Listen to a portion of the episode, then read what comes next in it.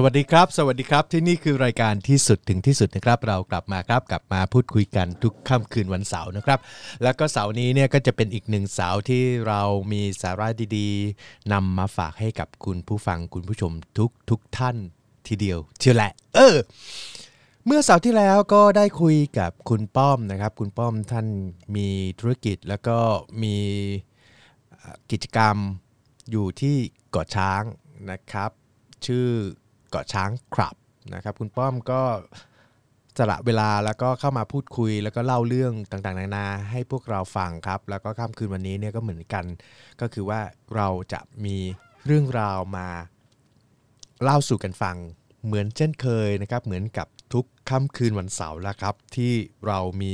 สาระดีๆนำมาฝากกับคุณผู้ฟังคุณผู้ชมแล้วครับ เมื่อคราวที่แล้วเนี่ยเราคุยกันเรื่องถึง คุยกันกับคุณป้อมนะครับ ถ้าคุณผู้ฟังคุณผู้ชมอยากจะทราบนะครับ ว่าเสาร์ที่แล้วนะคุยกันเรื่องอะไรก็สามารถที่จะติดตามได้นะครับในแฟนเพจ Facebook ของเรานะครับ ชื่อเดียวกับรายการครับรายการที่สุดถึงที่สุด ถ้าพูดถึงเรื่องของจันทบุรีตราดแน่นอนครับ เมนูที่ขึ้นชื่อลือชาของจันทบุรีแล้วก็ตราดก็คือ หมูชมวงใช่ไหมครับ ใบชมวง แต่ว่าถ้าสู่ว่าคุณผู้ฟังคุณผู้ชม แวะเวียนผ่านไปผ่านมาแถวแถวจังหวัดเพชรบุรี แน่นอนครับ มันมีเมนูคล้ายๆกันแต่อร่อยกว่าอย่างมากเลยนะครับ คุณจะต้องเลือกเวลาไปเที่ยวที่เพชรบุรีให้เหมาะสมนะครับ คุณถึงจะได้รับประทานอาหารที่กำลังจะพูดถึง ตรงนี้นะครับ ถ้าคุณเดินทางไปเพชรบุรีเดือนเมษานะครับ เป็นสัญญาณบอกให้เรารู้ได้อย่างแน่นอนนะครับว่ามันเข้าถึงหน้าร้อนแล้วอย่างเป็นทางการนะครับ ความร้อนที่ร้อนระอุทำให้อุณหภูมิทั้งภายในภายนอกของร่างกายเนี่ยร้อนขึ้นเป็นเท่าทวีคูณ ร้อนภายนอกยังพอมีวันสงกรานนะครับ สาดเล่นน้ำนะครับ ให้มันชื่น ชื่นใจชื่นฉ่ำนะครับ แต่ว่าถ้าร้อนภายในเนี่ยจะแก้ด้วยอะไรดี เรากำลังจะพูดถึงข้าวแช่ครับข้าวแช่เป็นเมนูที่เด็ดดวงมาก ๆ เลยนะครับ ถ้าใครแวะเวียนผ่านไปผ่านมาแถวจังหวัดเพชรบุรีแน่นอนครับ เมนูข้าวแช่เนี่ยจะต้องเป็นหนึ่งแล้วก็จะต้องเป็นที่ติด ตามติดตาตรึงใจของคนหลาย ๆ คนนะครับ คราวนี้เนี่ยเรามารับฟังกันดีกว่านะครับว่าข้าวแช่เนี่ยมาจากไหน จะมีสักกี่คนจะรู้นะครับว่าข้าวแช่เนี่ยเมนูที่หอมเย็นชื่นใจประจำหน้าร้อนเนี่ยจะเป็นตำรับอาหารพื้นบ้านของชาวมอญครับ โดยชาวมอญเนี่ยจะเรียกว่าเปิงดาร์กซึ่งคำว่าเปิงเนี่ยแปลว่าข้าวและก็ดาร์กเนี่ยแปลว่าน้ำเปิงดาร์กจึงมีความหมายว่า ข้าวน้ำที่นิยมทำขึ้นมาเพื่อถวายถวายเทพในเทศกาลตรุษสงกรานต์โดยทำถวายพระสงฆ์แล้วก็นำไปให้กับผู้เฒ่าผู้แก่ที่เคารพนับถือเพื่อเป็นสิริมงคลแก่ตัวเองนั่นเองนะครับข้าวแช่กับวันสงกรานต์เนี่ยจากตำนาน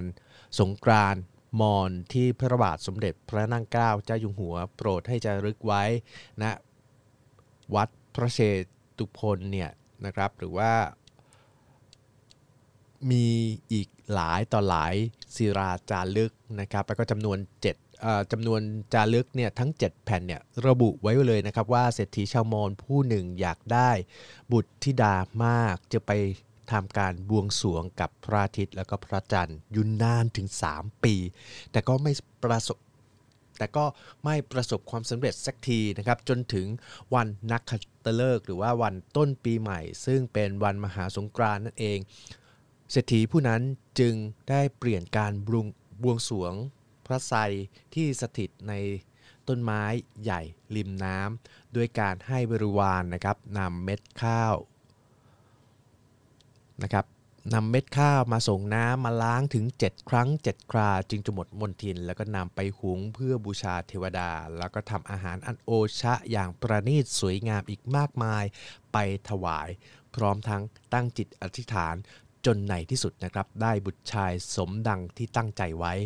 นี่คือเป็นตำนานความเชื่อสืบต่อกันมาของชาวมอญนะครับ ที่นิยมทำข้าวแช่บูชาเทวดา ในวันตรุษสงกรานต์เพื่อเป็นความ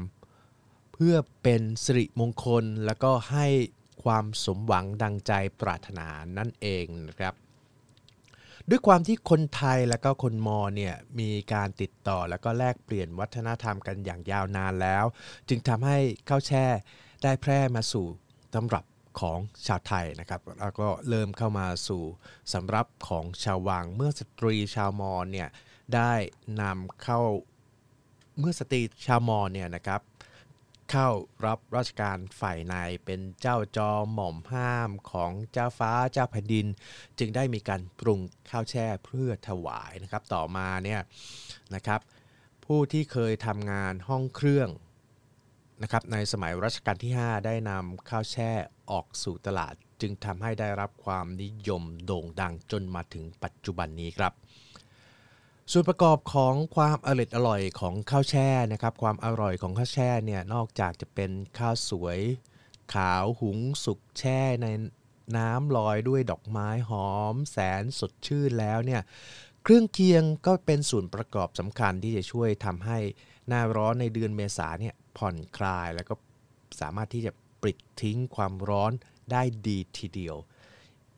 อย่างลูกกะปิเนี่ยก็จะเป็นทีเด็ดของข้าวแช่นะครับที่ทำจากปลาช่อนย่าง ตะไคร้กระชาย หอมกะปิ หัวกระทิ แล้วก็นำมาปั้นเป็นลูกกลมๆ ขนาดพอดีคำจากนั้นก็นำไปชุบไข่ แล้วก็แป้งสาลี ทอดในกระทะจนสีเหลืองทองได้กลิ่นหอมกลุ่น ชวนหิวชวนน่ารับประทานของกะปินะครับ นั่นก็เป็นสุดยอด รื่องเคียงที่ทำมาคู่กับข้าวแช่ครับ นอกจากกะปิแล้วลูกกะปิที่พูดถึงแล้วเนี่ยนะครับ ก็ยังจะมีเครื่องเคียงอย่างอื่นอีกนะครับ ก็พวกพริกหยวกสอดไส้นะครับ หมูฝอยหรือว่าจะเป็นเนื้อฝอยก็ได้นะครับ หัวไชโป๊ผัดไข่หรือว่าไชโป๊ผัดหวานแบบกลมกล่อมนะครับ หรือว่าจะเป็นผักสดนะครับ ก็สามารถที่จะกินเคียงคู่กับข้าวแช่ ในการคลายร้อนได้อย่างลงตัวทีเดียวนะครับ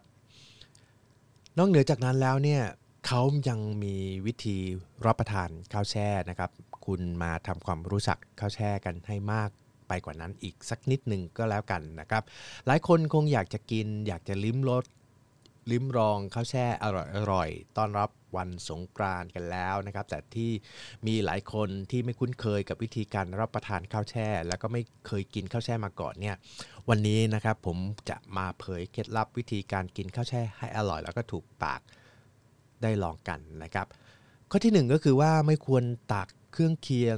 มาใส่ลงในถ้วยข้าวนะครับ เพราะจะทำให้ความคาวของเนื้อปลาแล้วก็เครื่องเคียงเนี่ยแล้วก็เครื่อง ปรุงต่างๆเนี่ยปะปนไปกับถ้วยข้าวด้วยนะครับทำให้น้ำลอยดอกไม้เนี่ยมีกลิ่นคราวไม่หอมชื่นใจนะครับ ข้อที่ 2 ก็คือว่า รับประทานเคี่ยงเคียงก่อน แล้วก็ค่อยตักข้าว แล้วก็สดน้ำลอยด้วยดอกไม้นะครับ มันจะทำให้เคมีทั้งหมดทั้งสิ้นทั้งอันเนี่ยมันอบอวนอยู่ในปากของคุณ แล้วมันสามารถที่จะคลายร้อนได้ดีด้วย นะครับ นอกจากนั้นแล้วเนี่ยก็ยังจะมีกระชายอ่อนนะครับ รับประทานคู่กับพริกหยวกสอดไส้ แล้วก็จะเพิ่มกลิ่นรสหอมให้กับเครื่องเคียงได้เป็นอย่างดีทีเดียวนะครับ เมษาปี 64 ที่จะถึงนี้เนี่ยอย่าลืมนะครับ เมนูแค้วแช่เนี่ยมันสามารถที่จะดับร้อนได้ ก็ย้ำกันอีกทีนะครับว่าเมนูข้าวแช่เนี่ยหารับประทานได้ยากมาก ๆเลย ทำไมผมถึงจะต้องพาคุณผู้ฟังคุณผู้ชมไปที่จังหวัดเพชรบุรี เพราะว่านอกจากเมนูเรื่องของข้าวแช่แล้วนะครับ อย่างถ้าคุณไปที่จังหวัดจันทร์หรือว่าไปที่ตราดเนี่ยก็จะมีใบชะมวงใช่ไหมครับ แต่ว่าถ้าสมมติว่าคุณมาที่จังหวัดเพชรบุรีเนี่ยคุณก็จะได้ริมลองผักประจำ ภาคหรือว่าประจำจังหวัดอีกอย่างหนึ่งนั่นก็คือใบชะครามครับ ใบชะครามเนี่ยนะครับเกิดที่จังหวัดเพชรบุรี แค่จังหวัดเดียวเท่านั้นเองนะครับที่มีการสืบทราบได้นะครับ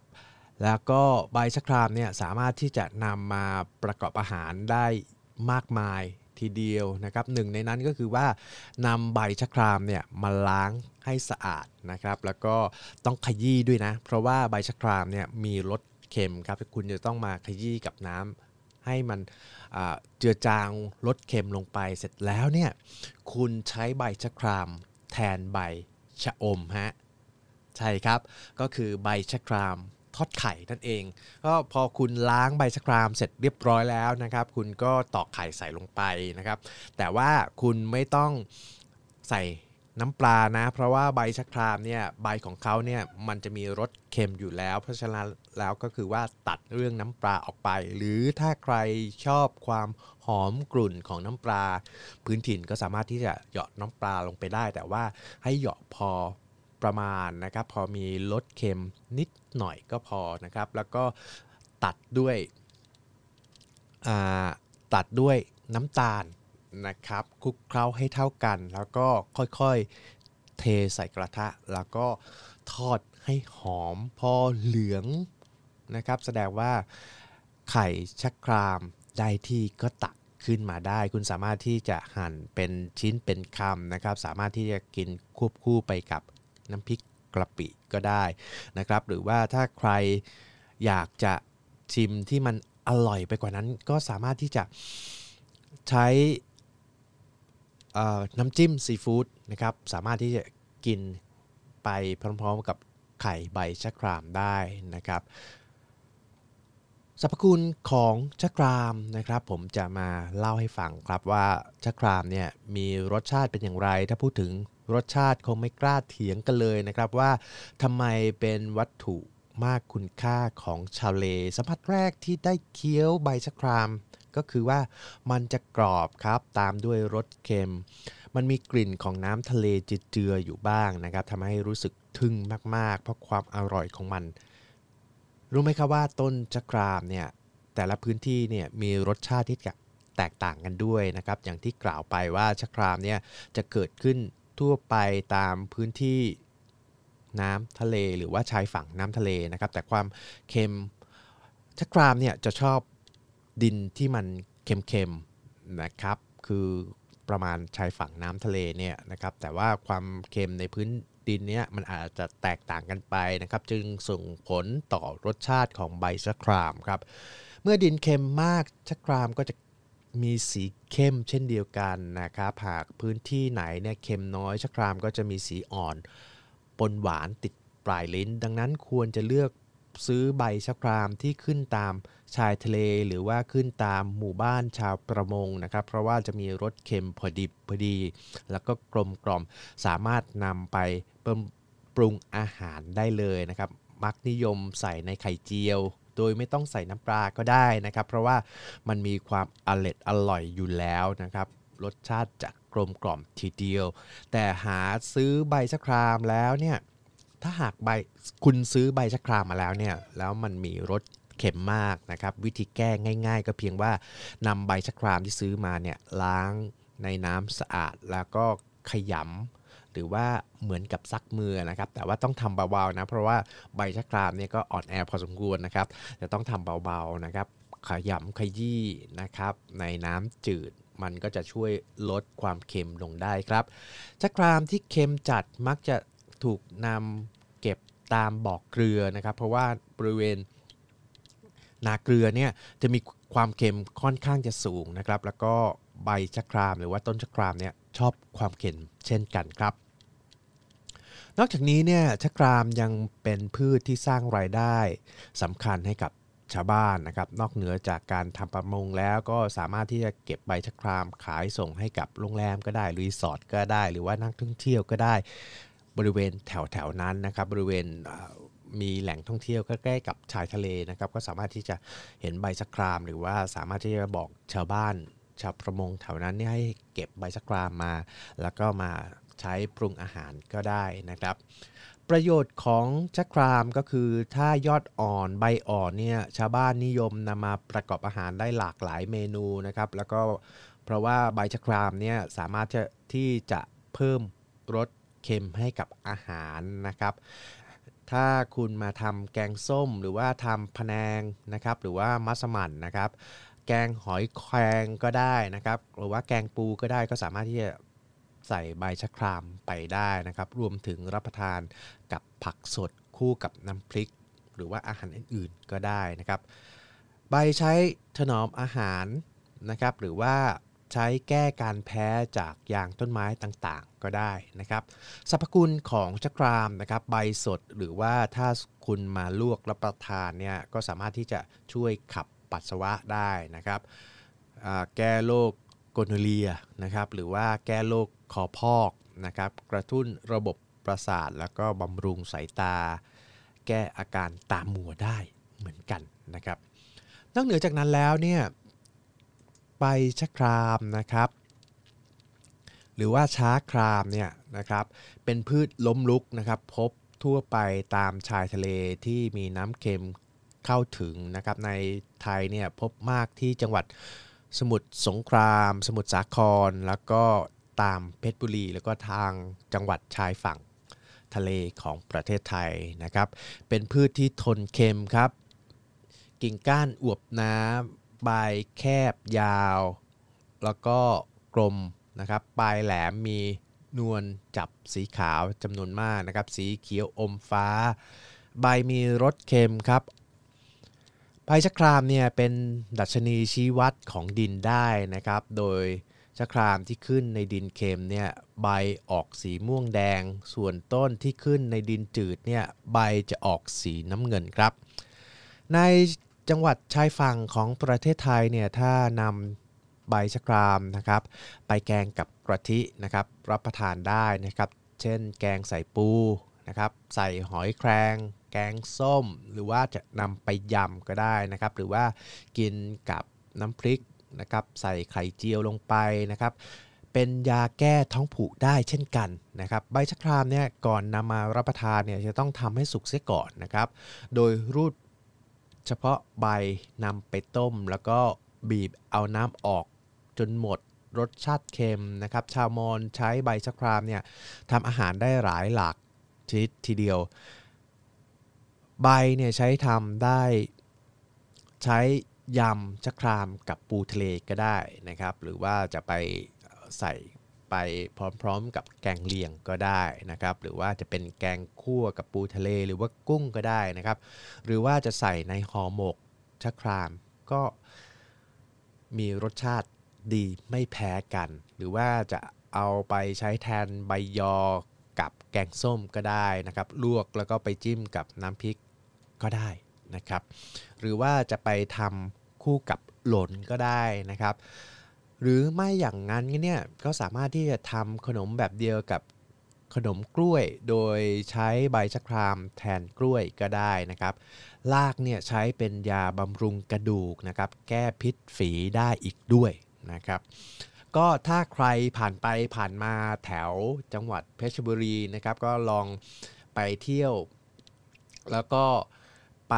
ตามหาเมนูต่างๆ ในจังหวัดเพชรบุรีได้นะครับ เพราะว่าในจังหวัดเพชรบุรีเนี่ยมีเมนูที่นำเอาใบชะครามมาประกอบเยอะแยะไปหมดเลยนะครับ ก็ที่ขึ้นชื่อที่สุดถ้าคุณไปเพชรบุรีเนี่ยก็คือว่าใบชะครามแกงใส่ปูสดๆนะครับหรือว่าแกงใส่หอยแครงก็ได้นะครับ น้ำมันก็จะข้น ข้นนิดนึง มันก็จะมีรสชาติออกมันๆนะครับ มันๆเค็มๆนิดๆนะฮะมันก็จะกลมกล่อมหรือว่าจะนำเอาใบชะครามเนี่ยมาแทนผักแล้วก็ทอดก็ได้นะครับ เพราะว่าปัจจุบันนี้เนี่ยเขาสะเขาชอบนะครับ มีพ่อครัวแม่ครัวที่มีหัวคิดสมัยใหม่หน่อย ก็จะเอาพืชผักผลไม้เนี่ยมาผสม ไข่แล้วก็ทอดนะครับทำเป็นไข่เจียวใบชะครามนะครับแทนใบชะอมก็ได้นะครับใบชะครามเนี่ยก็อย่างที่ทราบนะครับว่ามันมีประโยชน์มากมายทีเดียวนะครับ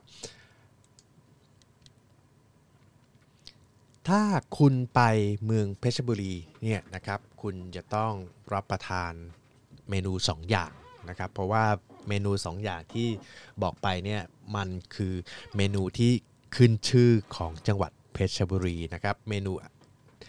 แรกนะครับนอกเหนือจากคุณรับประทานขนมหวานแล้วนะครับ เพราะว่าจังหวัดเพชรบุรีเนี่ยเขามีชื่อเสียงมานานแล้วเกี่ยวกับเรื่องของขนมหวานขนมไทยๆนะครับ แล้วก็เมนูอีกเมนูหนึ่งที่กำลังพูดถึงไปเนี่ยก็คือข้าวแช่นะครับข้าวแช่ เพราะว่าเป็นภูมิปัญญา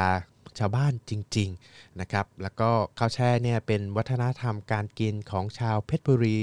แต่ดั้งแต่เดิมเลยนะครับ แล้วก็ข้าวแช่เนี่ยเหมาะกับฤดูร้อนนะครับ เพราะว่าแก้กระหายได้เป็นอย่างดี แก้อยากน้ำได้เป็นอย่างดีนะครับ นิยมทำเป็นอาหารว่างรับประทานในครอบครัวครับ หรือว่าจะทำบุญเลี้ยงพระในเทศกาลต่างๆ ในช่วงตรุษ และก็สงกรานนะครับ จังหวัดเพชรบุรีเนี่ยมีร้านจำหน่ายข้าวแช่อยู่หลายร้านในตลาดนะครับ ซึ่งจะจำหน่ายตลอดทั้งปีเลยนะครับ ในอดีตเนี่ยนิยมขายข้าวแช่ในวัดมหาธาตุครับ วัดพระนอนถ้ำเขาหลวงนะครับถ้ำอ่าเขาบันไดอิฐนะครับ แล้วก็สนามหน้าเขาวังนะครับ เพียงชุด แต่ก่อนนี้เนี่ยก็จะเป็นชุดละ1สตางค์นะครับแต่ว่าปัจจุบันนี้เนี่ย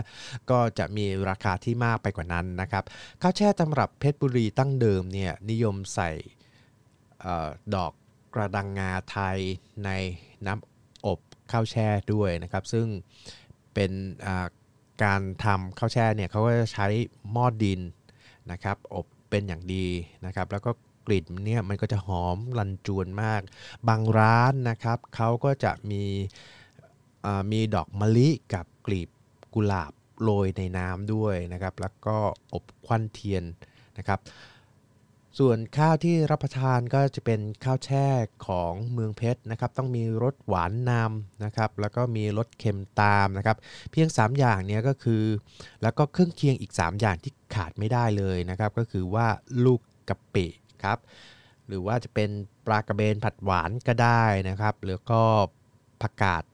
ดองเค็มผัดหวานก็ได้นะครับ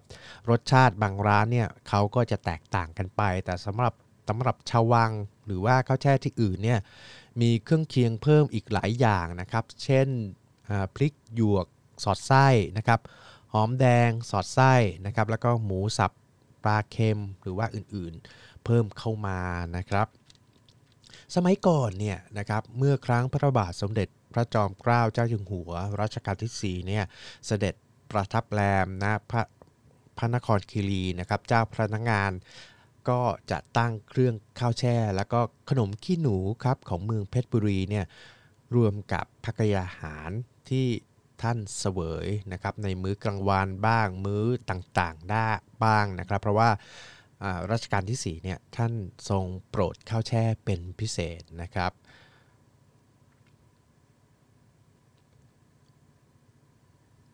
ข้าวแช่เนี่ยนะครับเป็นส่วนประกอบอย่างหนึ่งนะครับของเทศกาลสงกรานต์ของชาวมอญที่จังหวัดเพชรบุรีครับ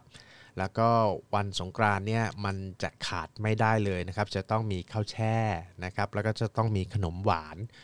นะครับ แล้วก็จะต้องมีเมนูที่มีใบชะครามประกอบนะครับ พอมาถึงช่วงของรัชกาลที่ 5 เนี่ยนะครับห้องเครื่องท่านแรกๆเนี่ยก็มักจะนำเอาข้าวแช่มามาปรุง นะครับแล้วก็เป็นที่นิยมชมชอบมาตั้งแต่ปลายสมัยรัชกาลที่ 4 ต่อมาจนถึงรัชกาลที่5นะครับแล้วก็มีช่วงบางช่วงบางตอนเนี่ยก็สูญหายไป พอถึงรัชกาลที่9นะครับท่านก็ได้นำเอาเมนูอันนี้เนี่ยหรือว่าเครื่องปรุงอันนี้เนี่ยชนิดนี้เนี่ยตำรับของชาววัง เช่นนี้เนี่ยนำมาเผยแพร่อีกครั้งหนึ่งนะครับก็เป็นที่ ชอบของหลาย ๆ คน โดยเฉพาะอย่างยิ่งเนี่ยนอกจากจะเป็นคนไทยด้วยกันแล้ว คนมอญด้วยกันแล้วนะครับ ก็ยังจะข้าวแช่เนี่ยก็ยังจะเป็นเมนูที่ชาวต่างชาติชอบอีกหนึ่งเมนูเหมือนกันนะครับ แล้วก็รสชาติเนี่ย อร่อย ไม่ยิ่งหย่อนไปกว่าผัดไทย หรือว่าไม่ยิ่งหย่อนไปกว่าเมนูของไทยอย่างอื่นเลยนะครับ ก็ฝากเอาไว้แล้วกันนะครับสำหรับ 2 เมนูที่ค่ำคืนวันนี้เนี่ยนำมาฝากกันนะครับข้าวแช่โบราณนะครับตั้ง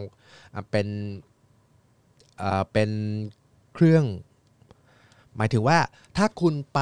ที่จังหวัดเพชรบุรีแล้วถ้าคุณไปเที่ยวที่จังหวัดเพชร เพชรบุรีแล้วเนี่ยหนึ่งในนั้นเนี่ยนอกจากขนมหวานแล้วเนี่ยนะครับก็คือข้าวแช่นะครับ แล้วก็อีกหนึ่งเมนู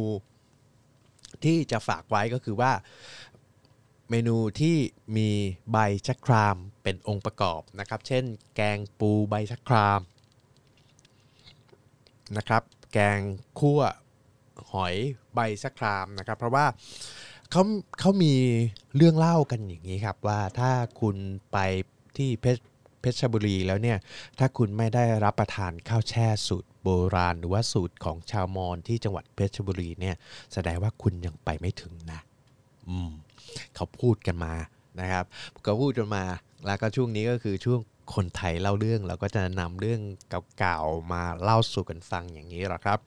นอกเหนือจากนั้นแล้วนอกเหนือจากเมนูที่นำมาเป็นตัวอย่าง 2 เมนูที่เล่าสู่กันฟังไปแล้วเมื่อสักครู่นี้เนี่ยนะครับที่จังหวัดเพชรบุรีเนี่ยก็ยังจะมีแหล่งท่องเที่ยวอีกมากมาย หลายต่อหลายแหล่งด้วยกันนะครับโดยเฉพาะอย่างยิ่งเนี่ยถ้าติดปากจริง ๆ แล้วเนี่ยก็จะต้องเป็นพระนครคีรี คุณเคยได้ยินชื่อนี้ไหมนะครับพระนครคีรีเนี่ยมี มีประวัติความเป็นมามายาวนานมากเลยนะครับ ถ้าจำไม่ผิดเนี่ยก็คือว่าเริ่มมีการก่อสร้างพระนครคีรีเนี่ยสมัยตั้งแต่ปี 2402 นะครับ มาเสร็จอีกทีก็ 2404 นะครับ ใช้เวลาก่อสร้างตรงพระนครคีรีเนี่ย2ปีด้วยกันนะครับ แล้วก็รัชกาลที่ 4 ของเราเนี่ยนะครับก็ชอบ เสด็จไปที่พระนครคีรี เพราะอะไรเหรอครับ เพราะว่าพระองค์ท่านเนี่ยมีความรู้ความสามารถแล้วก็มีความสนพระทัยในเรื่องของดาราศาสตร์ ตรงพระนครคีรีเนี่ยมีเรื่องเล่ากันบอกว่า พระองค์ท่านนะครับหมายถึงว่ารัชกาลที่4เนี่ยท่านไปกลางกล้องดูดาวอยู่ตรงบนพระนครคีรีครับ ตรงนั้นหลายต่อหลายคนนะครับที่ ผมลองทำกันบ้านแล้วก็หาเรื่องอหาบันทึกมาอ่านดูเนี่ยนะครับเขาบอกว่าแถวๆนั้นเนี่ยบริเวณนั้นเนี่ยนะครับยิ่งตรงพระนครคีรีเนี่ยมีเรื่องเล่าว่าว่าพระองค์ท่านเนี่ยสืบทราบแล้วก็ค้นคว้าจนเจอเส้นทางของการเดินทางในเรื่องของสุริยุปราราคานะครับสุริยุปราคาเนี่ยแหละนะครับ ท่านได้คำนวณเส้นทางสุริยุปราคาเนี่ยนะครับท่านใช้เวลาคำนวณอยู่บนพระนครกิรีเนี่ยยาวพอสมควรนะครับหลายต่อหลายปีด้วยกันนะครับตามประวัติเนี่ยท่านเห็นเส้นทางสุริยุปราคาเนี่ยเมื่อพุทธศักราช 2409 นะครับแต่ว่าแต่ว่าปรากฏการสุริยุปราคา นะครับมันเกิดตอนพุทธศักราช 2411 นะครับ คือหมายความว่าท่านเห็นเส้นทางสุริสสุริยุปราคาเนี่ยนะครับเกิดขึ้น 2 ปีก่อนที่มันจะปรากฏเป็นเหตุการณ์จริงนะครับ ท่านใช้วิธีการคำนวณโดยการมีอยู่ 3 หลัก ใหญ่ ๆ ด้วยกันนะครับ ก็จะมีเรื่องของวิทยาศาสตร์นะครับ เรื่องของภูมิศาสตร์ เรื่องของดาราศาสตร์ แล้วก็ที่ขาดซึ่งไม่ได้เลยเนี่ยครับก็คือเรื่องของโหราศาสตร์นะครับ เพราะว่าอย่างที่คุณผู้ฟังคุณผู้ชมทราบกันดีอยู่แล้วนะครับว่าพระองค์ท่านเนี่ยชอบในเรื่องของโหราศาสตร์มาก ๆ เลยนะครับ เดี๋ยวเราจะนำเอาเรื่องของพระองค์ท่านมาเล่าสู่กันฟังในรายการครับ ก็ขอเวลาไปทำกันบ้านอีกสักนิดหนึ่งนะครับ แล้วก็ถ้าพร้อมแล้วก็จะนำมาเล่าสู่กันฟังครับ เพราะว่าที่นี่คือรายการที่สุดถึงที่สุดครับ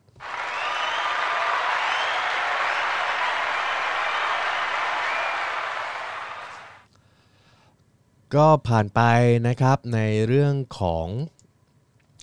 อช่วงของคนไทยเล่าเรื่องนะครับ คราวนี้เนี่ยเราจะมาดูนะครับว่า ใบชักครามเนี่ยอย่างที่ผมพูดไปเมื่อสักครู่นี้เนี่ยสามารถที่จะนำมาประกอบอะไรได้บ้างนะครับ แล้วก็ในภาพที่กำลังฉายอยู่นี้เนี่ยด้านบนด้านซ้ายนะครับก็จะเป็นรูปร่างของใบชักใบชักครามครับ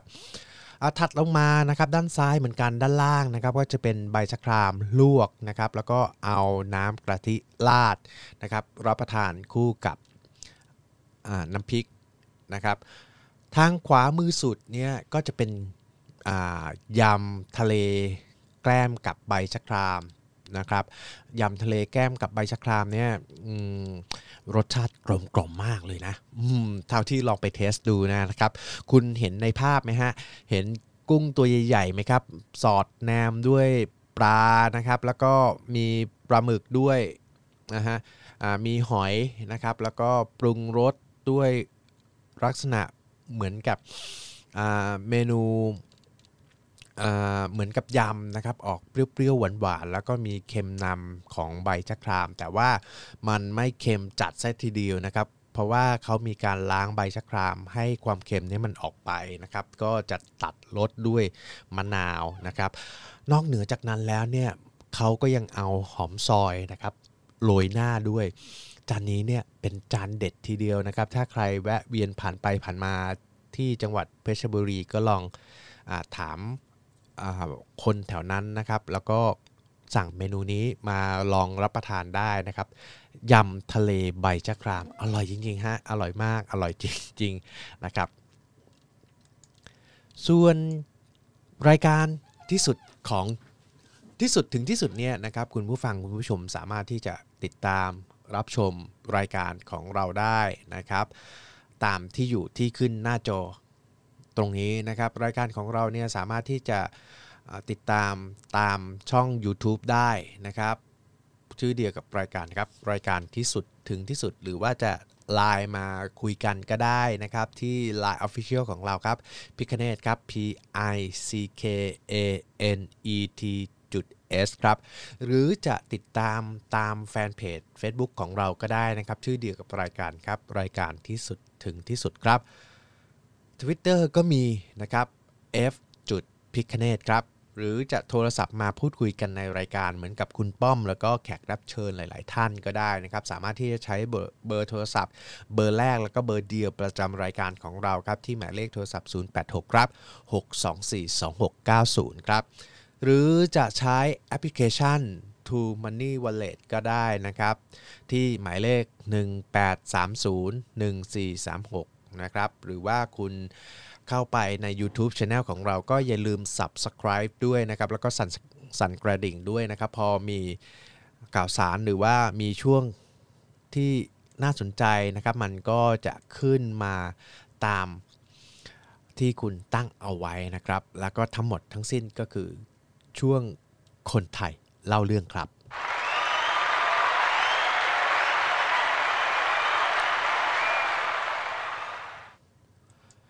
มาถึงอีกหนึ่งช่วงนะครับเป็นหนึ่งช่วงที่มี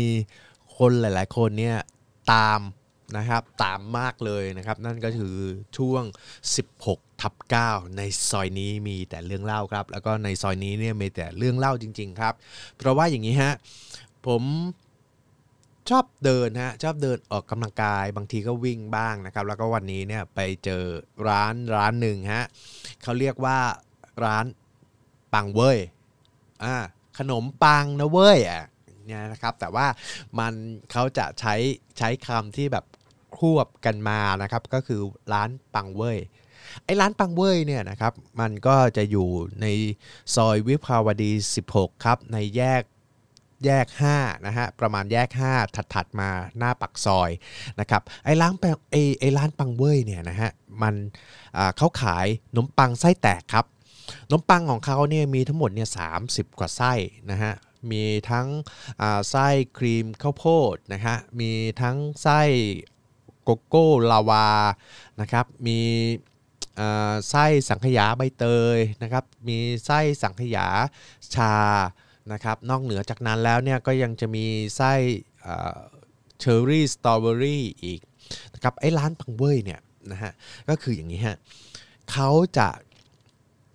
ทำไส้ทั้งหมดเนี่ยสากว่าไส้นะครับแล้วก็จะทำขนมปัง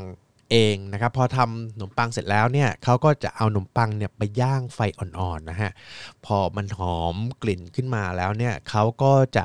ผ่าตรงกลางฮะแล้วก็จะเอาไส้ที่เขาทำเนี่ยหยอดลงไป แล้วเวลากินนะครับไส้ที่มันมีรสชาติทั้งหวานทั้งหอมนะฮะบางทีมันก็จะมีออกซ่อนเปรี้ยวนิดนะครับของเชอร์รี่สตรอเบอรี่นะครับมันก็จะมาคลุกเคล้ากับแป้งขนมปังที่นุ่มเนียนละมุนลิ้นนะฮะบวกกับไส้นะครับขนมปังปังเว้ยเนี่ยอร่อยมากฮะ คุณต้องมาลองนะฮะในซอยวิภาวดี 16 นะครับ ช่วงของวิภาวดี 16อ่าซอย5นะฮะเข้ามาในซอยวิภาวดี 16 เนี่ยนะครับมาตั้งแต่ปักซอยนะฮะ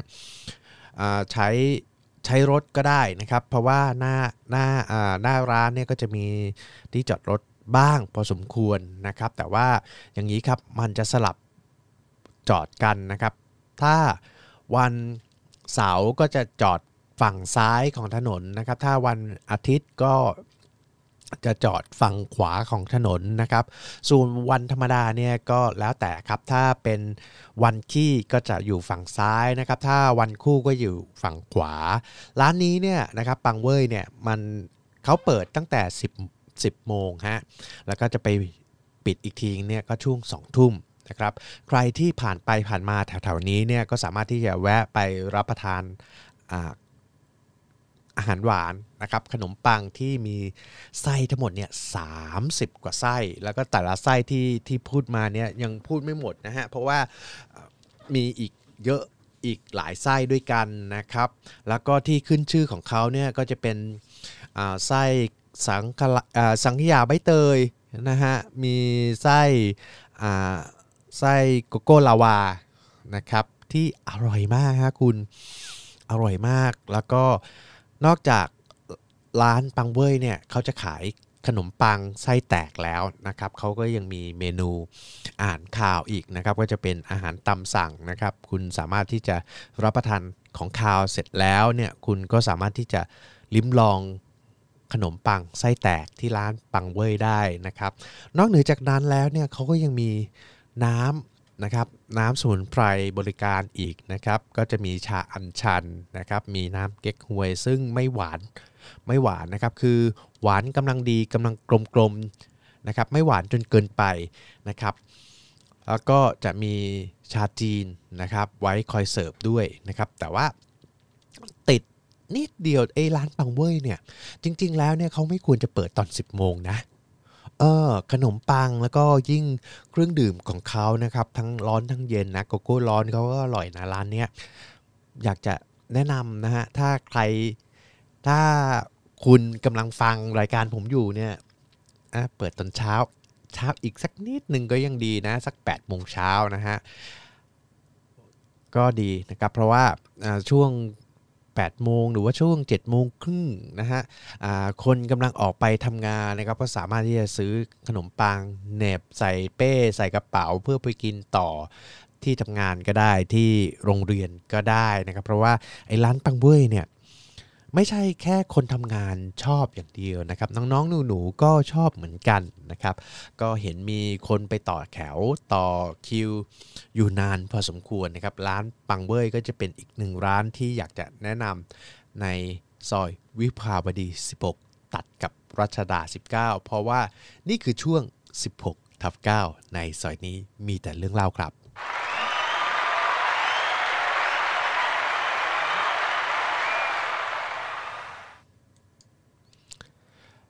มาถึงช่วงที่หลายๆ คนติดตามนะครับ นั่นก็คือช่วงโหราศาสตร์ไทยและก็ความเชื่อของคนไทยครับ ในวันนี้นะครับตรงกับสิริตรงกับคติการนะครับ วันเสาร์ที่ 24 ตุลาคม พุทธศักราช 2563 ครับ ทางจันทรคตินะครับ รุ่งอรุณเมื่อเวลา 6นาฬิกา11 นาทีครับ วันเสาร์ขึ้น 9 ค่ำเดือน 12 ปีชวดโทศก จุลศักราช 1382 ครับ เที่ยงจริง ๆ เมื่อเวลา 12นาฬิกา3นาทีครับ อาทิตย์ตกเมื่อเวลา 17นาฬิกา54 นาทีครับ วันนี้เป็นวันจมนะฮะ ดิทีโหนครับ เริ่มดิที9 สุกปักเมื่อเวลา9นาฬิกา57 นาทีครับเลิกวันนี้เนี่ยห้ามทำมงคลตลอดทั้งวันเลยนะครับ ก็อย่างที่บอกไปมันคือวันจมฮะห้ามทำมงคลเลย บันทึกปูมโหนครับ รายการอาหารที่เป็นอันตรายต่อสุขภาพนะครับ ถ้าคุณรับประทานในวันนี้เนี่ยก็คือ รายการที่เป็นอันตรายอันที่หนึ่งก็คือน้ำอัดลมครับ แล้วก็อันที่สองก็คือ เนื้อแดงปิ้งย่างนะครับ น้ำอัดลมเนี่ยเป็นน้ำประกอบไปด้วยก๊าซคาร์บอนิกนะครับแล้วก็บวกน้ำตาลจำนวนมาก ซึ่งเป็นตัวการสำคัญที่ก่อให้เกิดโรคอ้วนครับ ซึ่งโรคอ้วนเนี่ยทำให้ร่างกายเนี่ยผลิตฮอร์โมนที่ไม่ดีออกมามากนะครับ โดยเฉพาะอย่างยิ่งเนี่ย ถ้าคุณเป็นเพศหญิงนะครับ ซึ่งฮอร์โมนชนิดนี้เนี่ยก็จะเป็นสารกระตุ้นให้เซลล์เนื้อเยื่อในเต้านมเนี่ยแบ่งตัวมากจนเกินปกตินะครับ ก็ทำให้ร่างกายของคุณเนี่ยไม่ดีนะครับ แล้วก็อันที่ 2 นอกจากไม่ดีแล้วนะครับ ก็ยังจะเป็นเซลล์ชนิดนี้เนี่ยนะครับ ก็สามารถ กลายเป็นเซลล์มะเร็งได้นะครับ ดังนั้นแล้วเนี่ยถ้าคุณเป็นเพศหญิงนะครับก็วันนี้เนี่ยก็ควรจะห้ามรับประทานน้ำอัดลมครับ อันที่ 2 ที่ห้ามก็คือเนื้อแดงปิ้งย่างนะครับ เพราะว่ามีสารทำให้ก่อ เกิดโรคมะเร็งเหมือนกันนะครับ เกิดจากกระบวนการเปลี่ยนแปลงทางเคมี แล้วก็โครงสร้างของโมเลกุลของเนื้อเนี่ย ควรกินแต่บริวาปริมาณที่น้อยนะครับ หรือว่าพอรู้รสก็พอนะครับ อย่ากกินมากนะครับ แล้วก็นอกจากเนื้อแดงปิ้งเนี่ยก็เนื้อไก่เนื้อเนื้อไก่ย่างไก่ปิ้งเนี่ยก็ห้ามนะครับ คราวนี้เนี่ยเรามาดูกันต่อดีกว่านะครับ สีของวันนี้เนี่ยอยู่ที่ราศีกันครับมีดาวศุกร์ครองอยู่นะครับ ทางทิศเหนือ สีน้ำเงิน สีฟ้านะครับ ดาวศุกร์เนี่ยเข้าราศีกันเมื่อเวลา 13นาฬิกา57 นาทีนะครับ แล้วก็ยังมีดาวจันทร์นะครับทับกับดาว9ที่ราศีมังกรเวลา 17นาฬิกา13 นาทีครับ ส่วนที่เป็นปูมกาลีนะครับก็ที่ราศีกันเหมือนกันนะครับ เพราะว่ายังมีดาวพุธ กลุ่มอยู่นั่นเองนะครับ ใครที่เดินทางไปทางทิศใต้ของประเทศนะครับ ให้หลีกเลี่ยงสีเขียวสดนะครับ เพราะถือว่าเป็นพินทุบาทนะครับ แล้วก็เป็นพินทุบาทที่ราศีสิงห์ครับ เวลาศูนย์นาฬิกาจนถึงเวลาเวลาศูนย์นาฬิกาจนถึงเวลา5นาฬิกา30 นาทีเนี่ยห้ามทำมงคลโดยเด็ดขาดนะครับ ถือว่าเป็นดิถีร้ายครับ เวลา5นาฬิกา31 นาทีจนถึงเวลา6นาฬิกา11 นาทีเนี่ยห้ามทำมงคลนะครับ เพราะว่าถือว่าเป็นดิถีร้ายเหมือนกัน เวลา6นาฬิกา12 นาทีจนถึงเวลา9นาฬิกา57 นาทีเนี่ยก็ห้ามทำมงคลนะครับ ถือว่าเป็นดิถีร้ายเหมือนกัน เวลา9นาฬิกา58 นาทีจนถึงเวลา 24 นาฬิกาเนี่ยห้ามทำมงคลโดยเด็ดขาด เพราะว่า เป็นดิถีร้าย สรุปก็คือว่าวันที่ 24 เนี่ย ห้ามทำมงคลตลอดทั้งวันทีเดียวเฉแหละนะคราวนี้เนี่ยเราก็จะมาดูกันอีกทีนะครับว่าวันที่ 25 ตุลาคมเนี่ยนะครับสามารถที่จะทำมงคลได้หรือเปล่านะครับ เรามาดูกันดีกว่านะครับ รุ่งอรุณจริง ๆ เมื่อเวลา6นาฬิกา11 นาทีครับ ตรงกับวันอาทิตย์ขึ้น 10 ค่ำเดือน 11 ปีชวดโทศกจุลศักราช1300 82 ครับเที่ยงจริง ๆ เมื่อเวลา 12นาฬิกา2นาทีครับ อาทิตย์ตกเมื่อเวลา 17นาฬิกา53 นาทีครับ วันนี้เป็นวันอาทิตย์ปรีนะครับ ดิทีโหนครับ ดิที10 นะครับ สุกปักเวลา 9นาฬิกา22 นาทีครับ เป็นดิทีเรียงหมอนครับกาลโยกนะครับอธิบดียาม 2 ครับ เวลา7นาฬิกา31 นาทีจนถึงเวลา 9 นาฬิกาครับ อีก ช่วงหนึ่งก็คือช่วงเวลา 19นาฬิกา31 นาทีจนถึงเวลา 21นาฬิกาครับที่ราศีเมถุนครับเลิกวันนี้นะครับเวลา6นาฬิกา15 นาทีจนถึงเวลา9นาฬิกา19 นาทีเนี่ยนะครับคุณสามารถที่จะทำธุรกิจบันเทิงได้ทำธุรกิจโรงแรมได้ หรือว่าเดินทางย้ายเดินทางไปต่างจังหวัดได้นะครับ หรือว่าจะย้ายที่อยู่ก็ได้นะครับ ผลิตสื่อโฆษณาก็ได้ หรือว่าทำธุรกิจเช่า อสังหาริมทรัพย์ก็ได้นะครับ สามารถที่จะเสี่ยงโชคหรือว่าแสวงหาโชคได้บ้างนะครับ หรือว่าจะเปิดตลาดสดก็ได้นะครับ งานบริการสังคมการท่องเที่ยวนะครับ ภารกิจของนักแสดงหรือว่าเปิดสวนสุขภาพ หรือว่าวิ่งออกกำลังกายปั่นจักรยานเนี่ยจะดีนะครับ เรามาดูกันดีกว่านะครับว่าปูมสีของวันนี้เนี่ยตรงกับราศี กันครับ เพราะว่ายังมีอีดาวพุธครองอยู่นะครับทางทิศใต้ครับ ถ้าคุณจะไปทางทิศใต้นะครับ ก็อนุโลมนะครับสามารถที่จะใส่สีเขียวสดได้นะครับ แต่ว่าถ้าคุณจะเดินทางไปทิศเหนือนะครับถือว่าเป็นกาลีที่ราศีกันครับ ห้ามใส่สีน้ำเงินแล้วก็สีฟ้าน้ำทะเลนะครับ เพราะว่าถือว่าเป็นพินทุบาทครับ เวลา0นาฬิกาจนถึงเวลา5นาฬิกา32 นาทีเนี่ยห้ามทำมงคลนะครับ เพราะถือเป็นดิถีร้ายครับ เวลา5นาฬิกา33 นาทีจนถึงเวลา6นาฬิกา11 นาทีเนี่ยห้ามทำมงคลโดยเด็ดขาดนะครับ ถือว่าเป็นดิถีร้ายเหมือนกัน ส่วนเวลา6นาฬิกา12 นาทีจนถึงเวลา9นาฬิกา22 นาทีเนี่ยทำการมงคลได้ตาม เลิกบนนะครับสามารถที่จะทำตามมงคลได้สารพัดเลยนะครับ เพราะว่าถือว่าเป็นปลอดแล้วก็ตกพบสุภะครับ23 ตกเลิกเทสาตรีเลิกครับ เวลา6เอ่อเวลา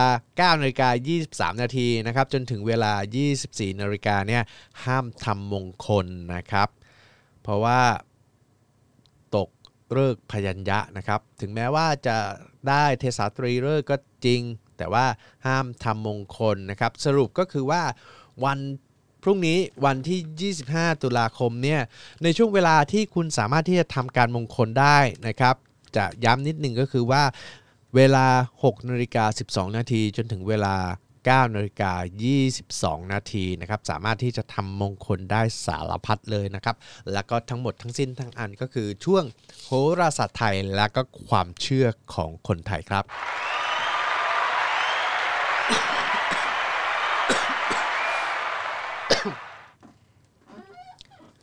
คุณสามารถที่จะติดตามรับชมรับฟังรายการที่สุดถึงที่สุดได้นะครับ ตามช่อง YouTube ของเรานะครับ เพราะว่าเรามี YouTube Channel เป็นของตัวเองครับ ชื่อเดียวกับรายการครับ รายการที่สุดถึงที่สุดครับ หรือว่าจะไลน์มาคุยกันก็ได้นะครับ เป็นเพื่อนเป็นเฟรนด์กันนะครับ ที่ Line Official ของเราก็คือพิคเนตครับ ขออนุญาตสะกดนะครับ P I C K A N E T จุด S ครับ หรือว่าจะติดตามรับข่าวสารของเราก็ได้นะครับ ตามแฟนเพจ Facebook ของเรานะครับ ชื่อเดียวกับรายการครับ รายการที่สุดถึงที่สุด หรือจะตามใน Twitter ก็ได้นะครับ F จุดพิคเนตครับ หรือจะโทรศัพท์มาพูดคุยกันในรายการก็ได้นะครับ ที่หมายเลขโทรศัพท์ครับ 086 ครับ 624 2690 ครับ หรือจะใช้แอปพลิเคชัน To Money Wallet ก็ได้นะครับ ที่หมายเลขโทร หมายเลข 18301436 ครับ ที่หมายเลข 18301436 นะครับ ย้ำกันอีกทีฮะใช้แอปพลิเคชัน To Money Wallet ก็ได้นะครับโดเน a t กันเข้ามานะครับ เพื่อว่าจะให้กับสมาชิกของเรานะครับ มีกำลังใจให้กับมวลหมู่สมาชิกนะครับ สามารถที่จะทำรายการดีๆ ออกมาสู่คุณผู้ฟังคุณผู้ชมได้นะครับ นอกเหนือจากนั้นแล้วเนี่ยคุณก็ยังสามารถที่จะติดตามรายการติดตามการเคลื่อนไหวของรายการของเราได้นะครับ ตามแฟนเพจ Facebook ของเราก็ได้นะครับ ชื่อเดียวกับรายการครับ รายการที่สุดถึงที่สุด หรือคุณจะไปดูย้อนหลังก็ได้นะครับ ใน YouTube Channel ของเรานะครับ ชื่อเดียวกับรายการครับ รายการที่สุดถึงที่สุดนะครับ และทั้งหมดทั้งสิ้นก็คือช่วงโหราศาสตร์ไทยและก็ ความเชื่อของคนไทยครับ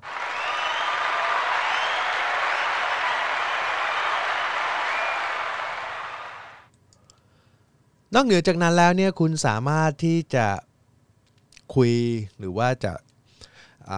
ชี้นำหรือว่าจะแนะรายการของเราได้นะครับ ที่หมายเลขโทรศัพท์ 086 ครับ 6242690 นะครับ ผมจะเปิดโทรศัพท์ตั้งแต่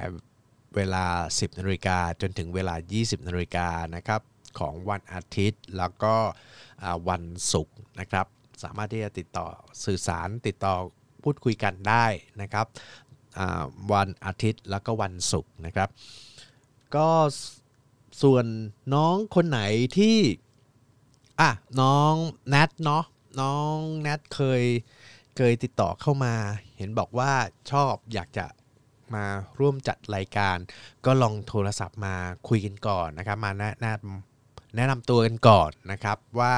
น้องอยากจะจัดรายการ อยากจะทำรายการในช่วงไหนเวลาไหนบ้างนะครับ ผมก็จะมีเวลาให้น้องสามารถที่จะมาพูดคุยกันมาเสนอตัว มาร่วมกันจัดรายการได้ เพราะว่านี่คือรายการที่สุดถึงที่สุดนะครับ เพราะว่าทำไมถึงพูดถึงน้องนัทเพราะว่าน้องนัทเป็นเยาวชน ที่จังหวัดนาราธิวาสนะครับ จังหวัดนาราธิวาสเมื่อวันสองวันเนี่ยไปดูอินบ็อกนะครับก็น้องนัทก็เขียนมาบอกว่า เออเนี่ยพี่ผมอยากจะทำรายการคล้าย ๆ กันเนี่ยต้องทำยังไงบ้าง ก็ลองโทรศัพท์มาพูดคุยกันก่อนนะครับ หรือว่าใครมีปัญหาอะไรใครอยากจะ ดูดวงอ่าดูดวงด้วยระบบโหราศาสตร์ไทย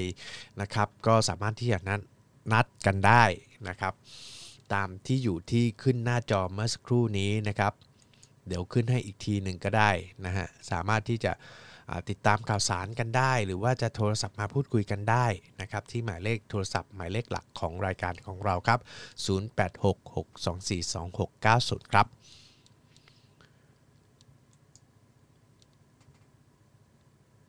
มาถึงข่าวสารนะครับที่จะพูดคุยกันในอาทิตย์หน้านะครับว่าอาทิตย์หน้าเนี่ยจะมีอะไร ก็วันนี้เนี่ยคุยกันถึงเรื่องของอใบชะครามนะครับ แล้วก็มีการแตะเรื่องของใบชะมวงนะครับอาทิตย์หน้า อาทิตย์หน้าอย่างนี้ดีกว่า ขออนุญาตประชาสัมพันธ์อย่างนี้ครับว่าเราจะเอาเมนูที่มีใบชะคราม แล้วก็ใบชะมวงเนี่ยมาเล่าสู่กันฟังนะครับ แล้วก็จะคุยกันถึงเรื่องประโยชน์ของใบชะคราม แล้วก็ใบชะมวงนะฮะอย่างยกตัวอย่างเช่น ถ้าคุณไปจังหวัดตราดนะครับ หรือว่าคุณไปแถบจังหวัดจันทบุรีเนี่ย หมูชมวงก็จะเป็นเมนูที่ขึ้นชื่อลือชาของทางแถบนั้นใช่ไหมฮะ ถ้าคุณย้ายมาเที่ยวทางจังหวัดเพชรบุรีเนี่ยใบชะครามหรือว่าเมนูที่มีใบชะครามประกอบอยู่นะครับ แกงส้มใบชะครามนะครับ ซึ่งเป็นอาหารที่ขึ้นชื่อลือชามากๆของจังหวัดเพชรบุรี เราจะเอาใบชะครามกับใบชะมวงเนี่ยมาแบทเทิลกันนะฮะว่า อะไรที่มันอร่อยกว่ากัน แล้วก็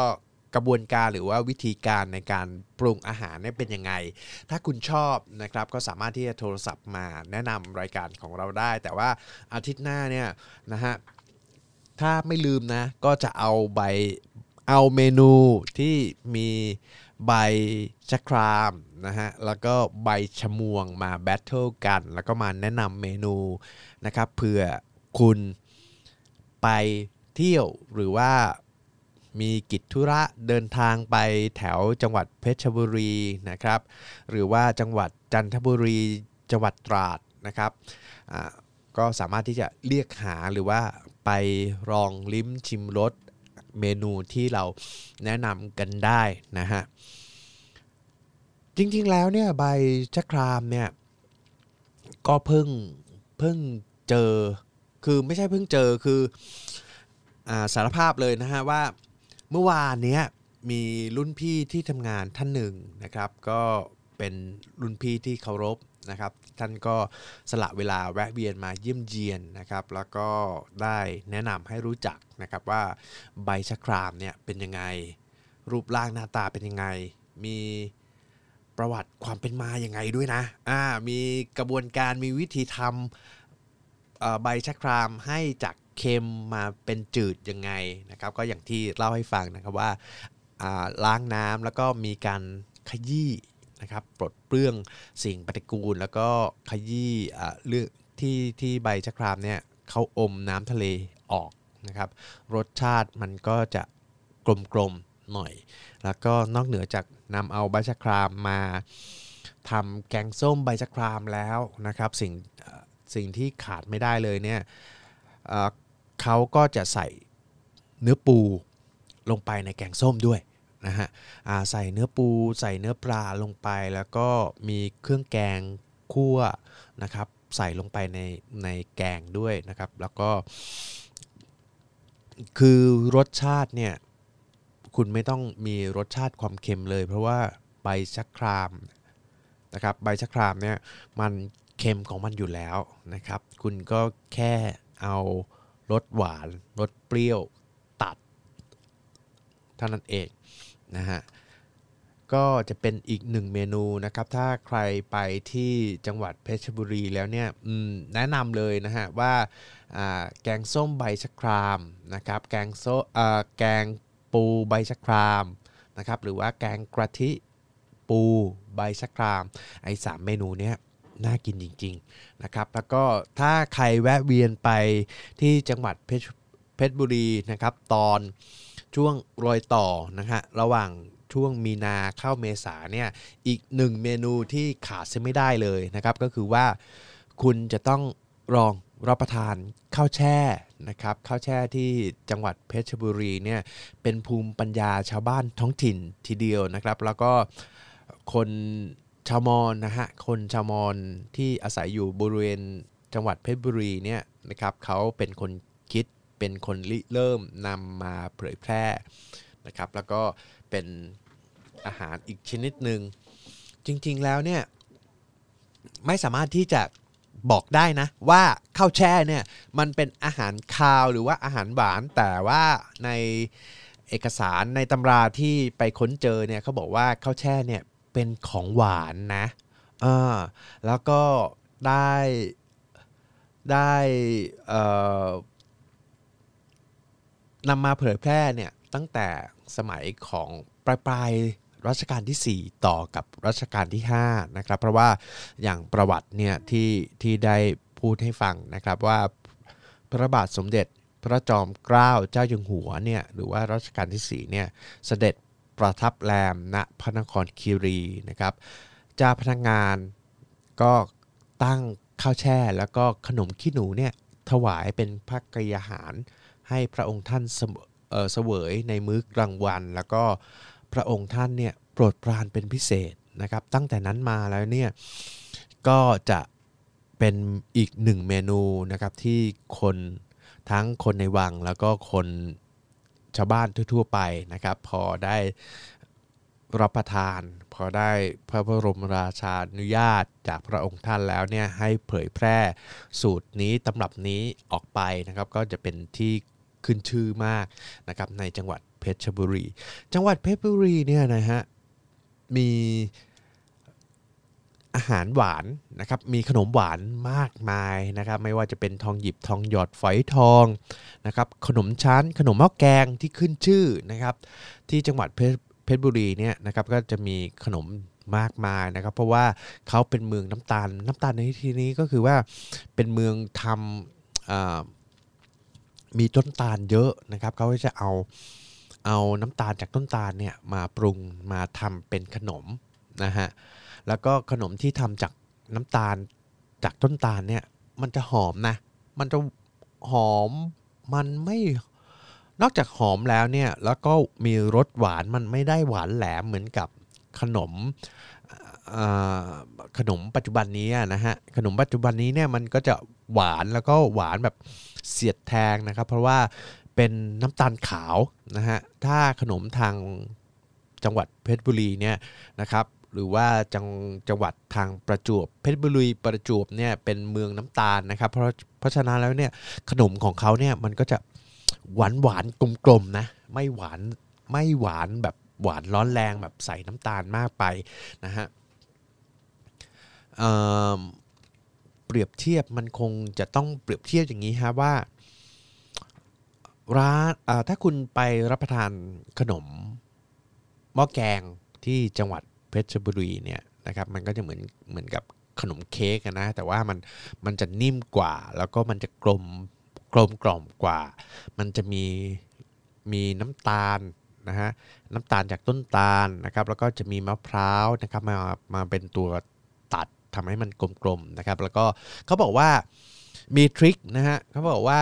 ถ้าคุณจะทำอ่าไม่ใช่ทำถ้าคุณจะรับประทานขนมหม้อแกง ให้อร่อย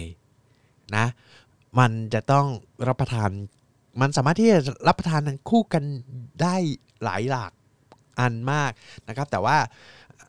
ถ้าจะทำถ้าจะรับประทานให้อร่อยจริง ๆ เนี่ยนะครับ คุณจะต้องรับประทานคู่กับกาแฟดำนะ อันนี้ก็เพิ่งรู้เหมือนกันนะครับ เพราะว่าความขมของเม็ดกาแฟเนี่ยแล้วก็ความหวานกลมๆของขนมหม้อแกงเนี่ยนะครับมันจะเป็นเคมีที่เข้ากันมากๆนะครับก็ลองไปรับประทานดูนะครับ ขนมหม้อแกงเจ้าไหนดังเนี่ยมผมพูดไม่ได้นะ เดี๋ยวมันจะเป็นลักษณะเชียร์ออกหน้าออกตาเกินไป คุณผู้ฟังคุณผู้ชมต้องไปที่ไปเที่ยวที่จังหวัดเพชร เพชรบุรีนะครับ แล้วก็ลองสั่งขนมหม้อแกงมากินคู่กับกาแฟดำนะครับ กาแฟร้อนๆเนี่ยนะฮะลองกินคู่กันดูเคมีมันเข้ากันมาก มันจะกลมกลมอยู่ในปากเนี่ยแล้วก็อันนี้เนี่ยทั้งหมดทั้งสิ้นเนี่ยก็คือช่วง เราจะคุยกันถึงอาทิตย์หน้ามีอะไรใช่ไหมครับ พอมาถึงเพลงเพลงนี้ มันก็จะเป็นสัญญาณบอกแหละครับว่า มันก็พอมาถึงเพลงเพลงนี้นะครับมันก็จะเป็นสัญญาณบอกนะครับว่า เอ้ยมาถึงช่วงสุดท้ายของรายการแล้วนะครับ รายการที่สุดถึงที่สุดนี้ต้องขอขอบพระคุณท่านผู้ฟังท่านผู้ชมทุกทุกท่านด้วยนะครับ ที่กรุณาสละเวลามาคุยกัน แล้วก็อยู่เป็นเพื่อนกันในรายการนะครับ แล้วก็ขอบคุณ เอกสารดีๆนะครับ แล้วก็ขอบพระคุณพี่ที่มาบอกเรื่องราวต่างๆด้วยนะครับประยุขอบคุณมากนะครับ ขอบคุณมากครับ แล้วทั้งหมดทั้งสิ้นก็คือรายการที่สุดถึงที่สุด วันนี้รู้สึกจะพูดตะกุกตะกักนะครับ ต้องขออภัยด้วยนะฮะอันไหนที่ดีก็เก็บเอาไปนะครับ อันไหนที่ไม่ดีก็บอกกล่าวกันมาก็ได้นะครับ แล้วก็ อาทิตย์หน้าครับอาทิตย์หน้ามาคุยกันในรายการอาหารนะฮะในรายการที่สุดถึงที่สุดวันนี้ไปแล้ว